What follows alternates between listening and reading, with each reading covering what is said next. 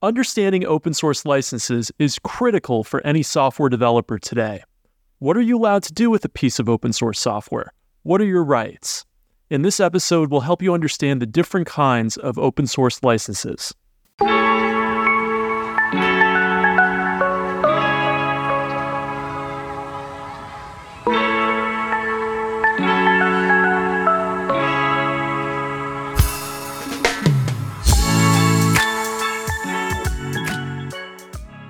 Welcome to Kopec Explains Software, the podcast where we make computing intelligible.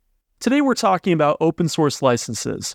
But before we get into open source licenses, I think it's important that you know something about open source software more generally. And we've done several prior episodes on open source software, including a broad introduction to open source software. So I'm going to put a link to those prior episodes in the show notes. The other thing I want to mention at the outset is that we're going to talk about a lot of legal terms today.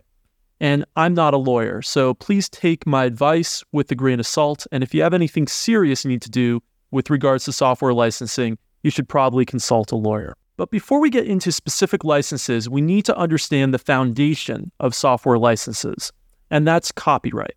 Copyright is a type of intellectual property protection, and the laws around it can vary from country to country.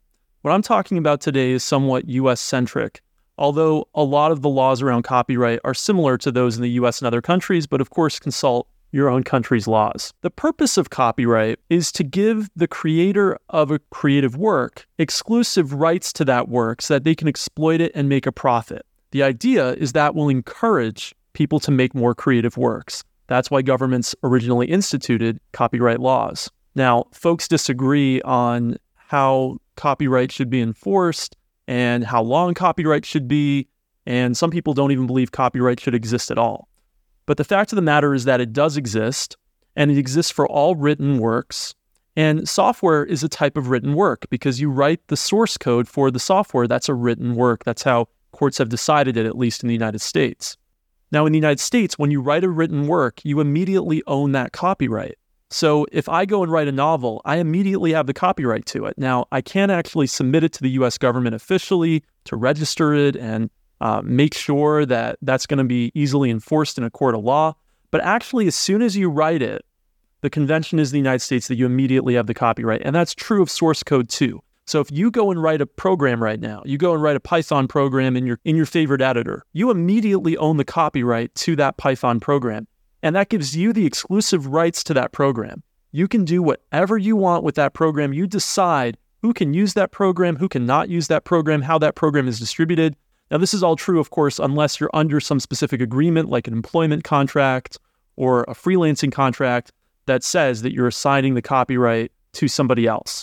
But if you're writing something for yourself, you immediately own the copyright to it. Okay, so you have that copyright, and that copyright gives you the exclusive rights to decide how that source code is going to be used. But oftentimes, you actually want to allow other people to use that software, use that source code. And that is the purpose of a software license. A software license is a document created by a software developer that grants permissions to users with regard to a compiled program or with regard to some source code. Licenses can range quite a bit. They can go from everywhere from, hey, all you can do is use this software for a very specific purpose, so being very restrictive, or they can be extremely permissive, saying, hey, just basically do whatever you want with this. I really don't care. And open source licenses also have a range of how restrictive they are. There are licenses that are laissez faire, which basically say do whatever you want. And there are very restrictive licenses that say, well, if you use the software, you have to abide by all of these terms and you need to do this very specific thing when you distribute your changes. So, of course, there are proprietary software licenses that give the users of the software almost no rights, or certainly keep the software closed source and say that we're not distributing the source code at all and don't even think about distributing the source code. So, we're going to specifically focus, because that's the theme of the episode, on open source licenses. But there, we could do a whole episode on the different restrictions and stipulations that are in proprietary software licenses. But today we're talking about open source licenses. And there are really two broad categories of open source licenses. There are laissez faire licenses that have very few restrictions and basically say you can do whatever you want with this source code. Often, the one stipulation they'll have, you have to give the original author of the source code some kind of credit somewhere in your software that incorporates that open source software. And then there's copyleft slash viral licenses, which say, well, you can use this source code, but if you do, you may need to make your source code that incorporates it open source as well under the same license. That's why these copyleft licenses are sometimes called viral, because it's like they infect the software that they touch, forcing it to be under the same license. So, in the world of laissez faire and copyleft licenses, there are some standard licenses. There are some very popular licenses that many, many, many projects use and that if you're creating a new piece of open source software, you're very likely to use as well because they're well understood. They're kind of like a brand name. People know what it means, they know what the restrictions that come with those licenses are, and they also know how the licenses may protect them. So people tend to adopt one of these popular open source licenses when they release a new piece of open source software. The three most popular open source licenses are the MIT license, the BSD license, and the Apache license. The MIT and BSD licenses are very similar. There are different versions of the BSD license. You might have heard of the terms BSD 2 clause license versus BSD 3 clause license. But in their simplest form, the MIT and BSD licenses basically say here's the software. I'm not responsible if anything goes wrong with it. So if you use my open source software that's released under the MIT license, I'm giving you no warranty. And if it breaks your computer or it causes you to lose data, that's not my problem. I put this out there for you for free to use the source code however you want to. It's your business if you use it, but don't blame me if anything goes wrong. It's your responsibility to audit it and make sure it does what you expect it to do. And they also say, and if you use it, you need to give me credit. So if you are using it in a commercial piece of software, you don't necessarily need to release your source code and give me credit in that way by showing where you put my code inside of your code.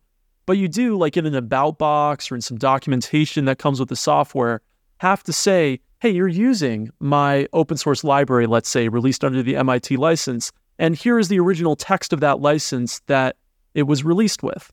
The MIT license and the BSD license, which are both really popular, and again, there's more than one form of the BSD license, are really easy to read. And so I recommend you go and actually check out the text of these licenses. And again, these licenses are a way of basically giving the user of your open source software as many rights as you can. They're saying, like, hey, do whatever you want with it. Just give me a little credit somewhere and don't blame me if anything goes wrong.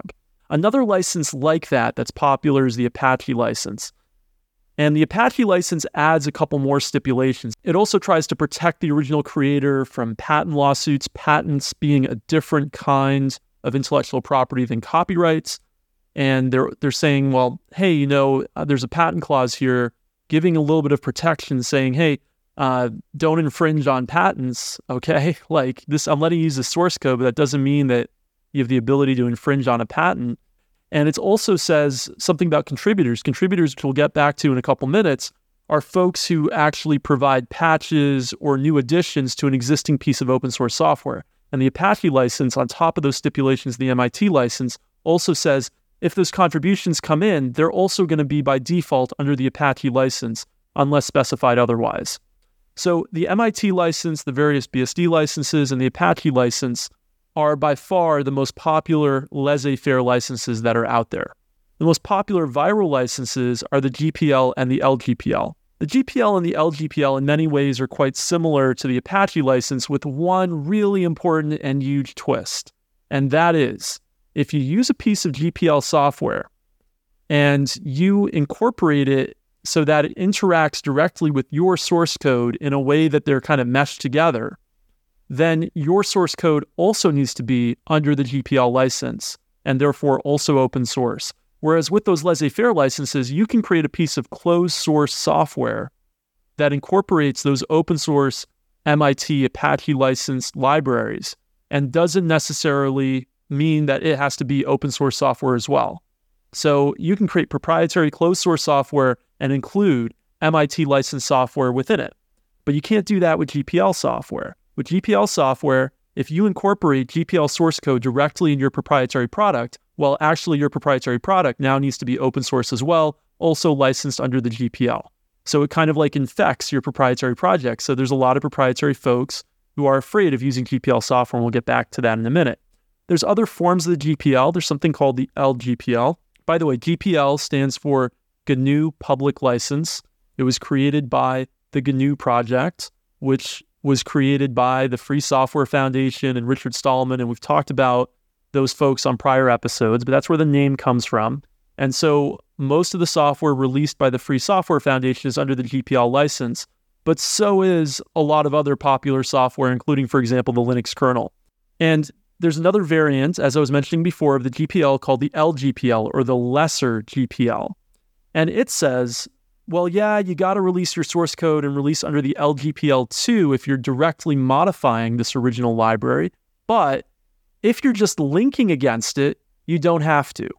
So it doesn't, it's not quite as infectious. The LGPL is less infectious than the GPL because we can link against libraries that are LGPL and not have to then release our own code under the LGPL as well. There are also different versions of the GPL and the LGPL. The Free Software Foundation, the GNU project, from time to time updates these licenses and they add new clauses. They discover new ways that they feel the software needs to be protected. And so they often will put a clause in that says software released under GPL version blank can also be licensed under newer versions of this license. And just like software, these licenses will have version numbers. There's like GPL 1, GPL 2, GPL 3. The Apache license also actually has versions. So there's Apache 1, and the version the vast majority of software is under is the current version, which is Apache 2. So software licenses actually can change over time and get updates and new versions, but it's pretty stable. The MIT license basically doesn't change the Apache license has had a couple versions. The GPL has had about three versions in about 30 years. So it's not like there's a million different versions of these popular licenses, but it's important to sometimes know the differences between the various versions and understand that a lot of pieces of software say they can be relicensed under newer versions that might include new stipulations or new freedoms as well. So we have these two broad categories. We have GPL type licenses, viral type licenses, and we also have laissez faire type licenses. And for obvious reasons, a lot of big proprietary software companies like Apple, like Google, like Microsoft are sometimes afraid of interacting with viral licenses like the GPL because they don't want their proprietary software to have to then be released under the GPL as well, just because it used a little GPL component in it. So they will often avoid viral licenses and prefer open source projects that are released under laissez faire licenses like the MIT license or the Apache license because they want to be able to use open source libraries, eh, but they want to have to not be forced to contribute back or not be forced to go and release all their source code just because they want to use one library. But there is another alternative. So there are viral licenses, there's laissez faire licenses, but there's actually another way of getting rid of your copyright and letting other people have rights to use your source code in the way that you want. And that's called the public domain. Creative works, which includes source code that's released into the public domain, is basically a way of the original author relinquishing all of their rights to that piece of intellectual property, explicitly saying, I no longer have any rights to this. You can do absolutely anything you want and there are some real pieces of software like SQLite that have been released in the public domain. There are popular libraries that have been released in the public domain. So this is a real strategy. You might say, why would anybody do this? Maybe because they're just releasing the source code for the good of the community and they don't want to get tied up in all of these licensing issues. They don't even worry, like the MIT license does, about giving credit and getting that little credit in that about box somewhere public domain is not always valid in every jurisdiction. So there's actually a Creative Commons license called CC0 that does the same thing as public domain, but it's still like a quote unquote license instead of just the author saying, here, I'm putting this in the public domain. So you might look into CC0 if you're thinking about releasing something into the public domain so that you're legally safe in every jurisdiction. Also, old pieces of intellectual property old things that um, were once copyrighted automatically eventually go into the public domain. In the United States, that takes many, many decades. In fact, we're just now getting novels from the 1920s released into the public domain. And so, of course, most software has been written since the 1970s. And so we're a long way from uh, copyrighted software just aging out into the public domain. So there's not a lot of software that's in the public domain just as a result of its age. In fact, I don't think there's anything that's in the public domain just as a result of its age. So putting something in the public domain is something that explicitly has to happen. But this is a common misconception amongst users of open source libraries. They think just because something's open source, I can do whatever I want with it. No. Open source licenses like the MIT license or the GPL, they do come with all kinds of restrictions and stipulations, especially the more restrictive GPL. And you need to actually follow those stipulations when you use a piece of open source software. It's not just public domain. Just because you can see the source code doesn't mean you can do whatever you want. The only case you can do whatever you want is if the software is explicitly been put into the public domain. So let's talk about contributors. We mentioned at the beginning that in the United States, at least, as soon as you write something, it's automatically under copyright. What about if you have an open source library that you have out there and somebody else sends you a patch, they send you a pull request on GitHub. They want to contribute something new to your existing piece of open source software. They're then called contributors. And actually, remember, just like you originally own whatever you write, they do too. So they actually own the copyright when they first write that patch. Now, some licenses explicitly say, like the Apache license, that contributors, unless specified otherwise, are implicitly agreeing that their contributions will be under the same license. But a lot of licenses don't say that, like the MIT license doesn't say that, for example. And if that's the case and you're worried about the legal consequences of people contributing to your open source project, then what you need to have is a contributor agreement. This is a document that the contributor signs saying that they're allowing their contribution to be licensed under a license that you specify, or even just assign the copyright over to you or whoever you want to have ownership of that open source library or piece of software. So you need to be really careful about contributors actually, because contributors by default own the copyright to their written source code, just like you own the copyright to your written source code. So let's talk about some best practices if you're a software developer or even just a user. The first thing is if you are somebody making an open source project, make sure that you include a license with it. If you don't include a license, by default, you're retaining all of the copyright. And that leaves a lot of ambiguity because people see that you posted the source code online, so they think they can use it in their own projects. But actually, you have all that copyright because you never relinquished it. You never created a license saying other people can use it however they want to. So every piece of released open source software should have a license file that's included within it. And even better than that is you actually include a header in all of your source code files saying what license it's under and either including the whole license there if it's short enough, like the MIT license, or linking to it so that people really know this is what I can do with this piece of software. So always include a license. The next thing, if you're getting contributions and you're worried about the ambiguity about the copyright of those contributions, you should have a contributors agreement, especially if you're not using an open source license that already has a contributors clause like the Apache license does. And if you're taking other people's pieces of open source software and incorporating it in your own software, make sure you read those licenses and make sure you follow them to the letter of the law. Because it's really nice they're letting you use their software for free to incorporate in your software, right? So the least you can do, let's say it's released under the MIT license, is follow the MIT license and give them credit in your about box or that documentation that comes with your software you have that responsibility. That is the agreement between you and the creator of that original open source library. And I hate to say it, but I see folks violate this all the time. I see, let's say, an app on the App Store that I download, and I know it incorporates an open source library. And I can't find anywhere in its settings screen and its about screen credit to that open source library that it includes. And that is actually a violation of the license that that open source library that they're using was released under. So that always annoys me because I'm a releaser of open source libraries myself, and I release them not in the public domain under licenses where I do expect to get credit. Why do I want that credit? Well, one, it feels good, maybe, but two, maybe it's good for the reputation of the library. Maybe it's going to help uh, people get some notoriety by having that credit. Probably won't do a lot, but it's the minimum you can really do. So, those are some best practices. The last thing I want to talk about is what makes a license open source. I saved this for last because it's something we've actually talked about on prior episodes, but it's worth repeating. The open source movement splintered off from the free software movement. And the free software movement was very clear about what makes something free software.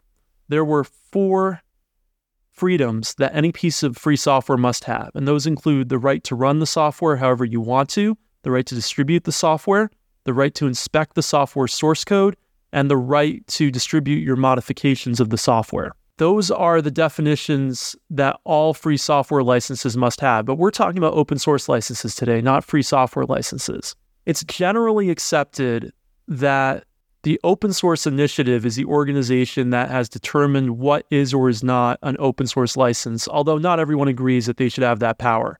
But they have published a definition called the open source definition, and it has nine criteria that specify what is and is not a valid open source license, and I'll link to it in the show notes.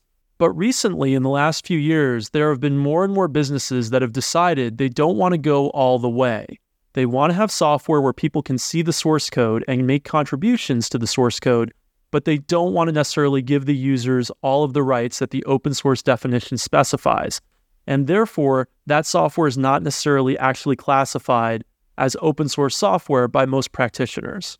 I'll give you one very specific example. There's a bunch of so- server side software where the companies who created it have decided, you know what, I don't want my competitors just running this open source software on their own servers because I want to make all the money hosting the software and charging people for the privilege of using me as a host. And I don't want other hosts being able to just take my server side software and just duplicate the experience and undercut me on price. And so they've actually specifically said well, this software can only be used for these purposes under this license. That violates a couple of the clauses in the open source definition. And therefore, according to the open source initiative, the licenses that these softwares have been published under are not classified as open source. So, open source software is generally expected to have certain freedoms. Just having the source available does not make a piece of software open source. It just means exactly that, that the source code is available and people can look at it. But if you don't have the right to use that source code, basically however you want to, but you can read the letter of the, the definition from the open source initiative, then it's not truly open source software. So be mindful of that. And it's another just reminder to always read the license because you might think just because the source code is available, this is definitely open source software, but it might not be. Even some very proprietary companies sometimes make some of their source code available, but not necessarily under a truly open source license.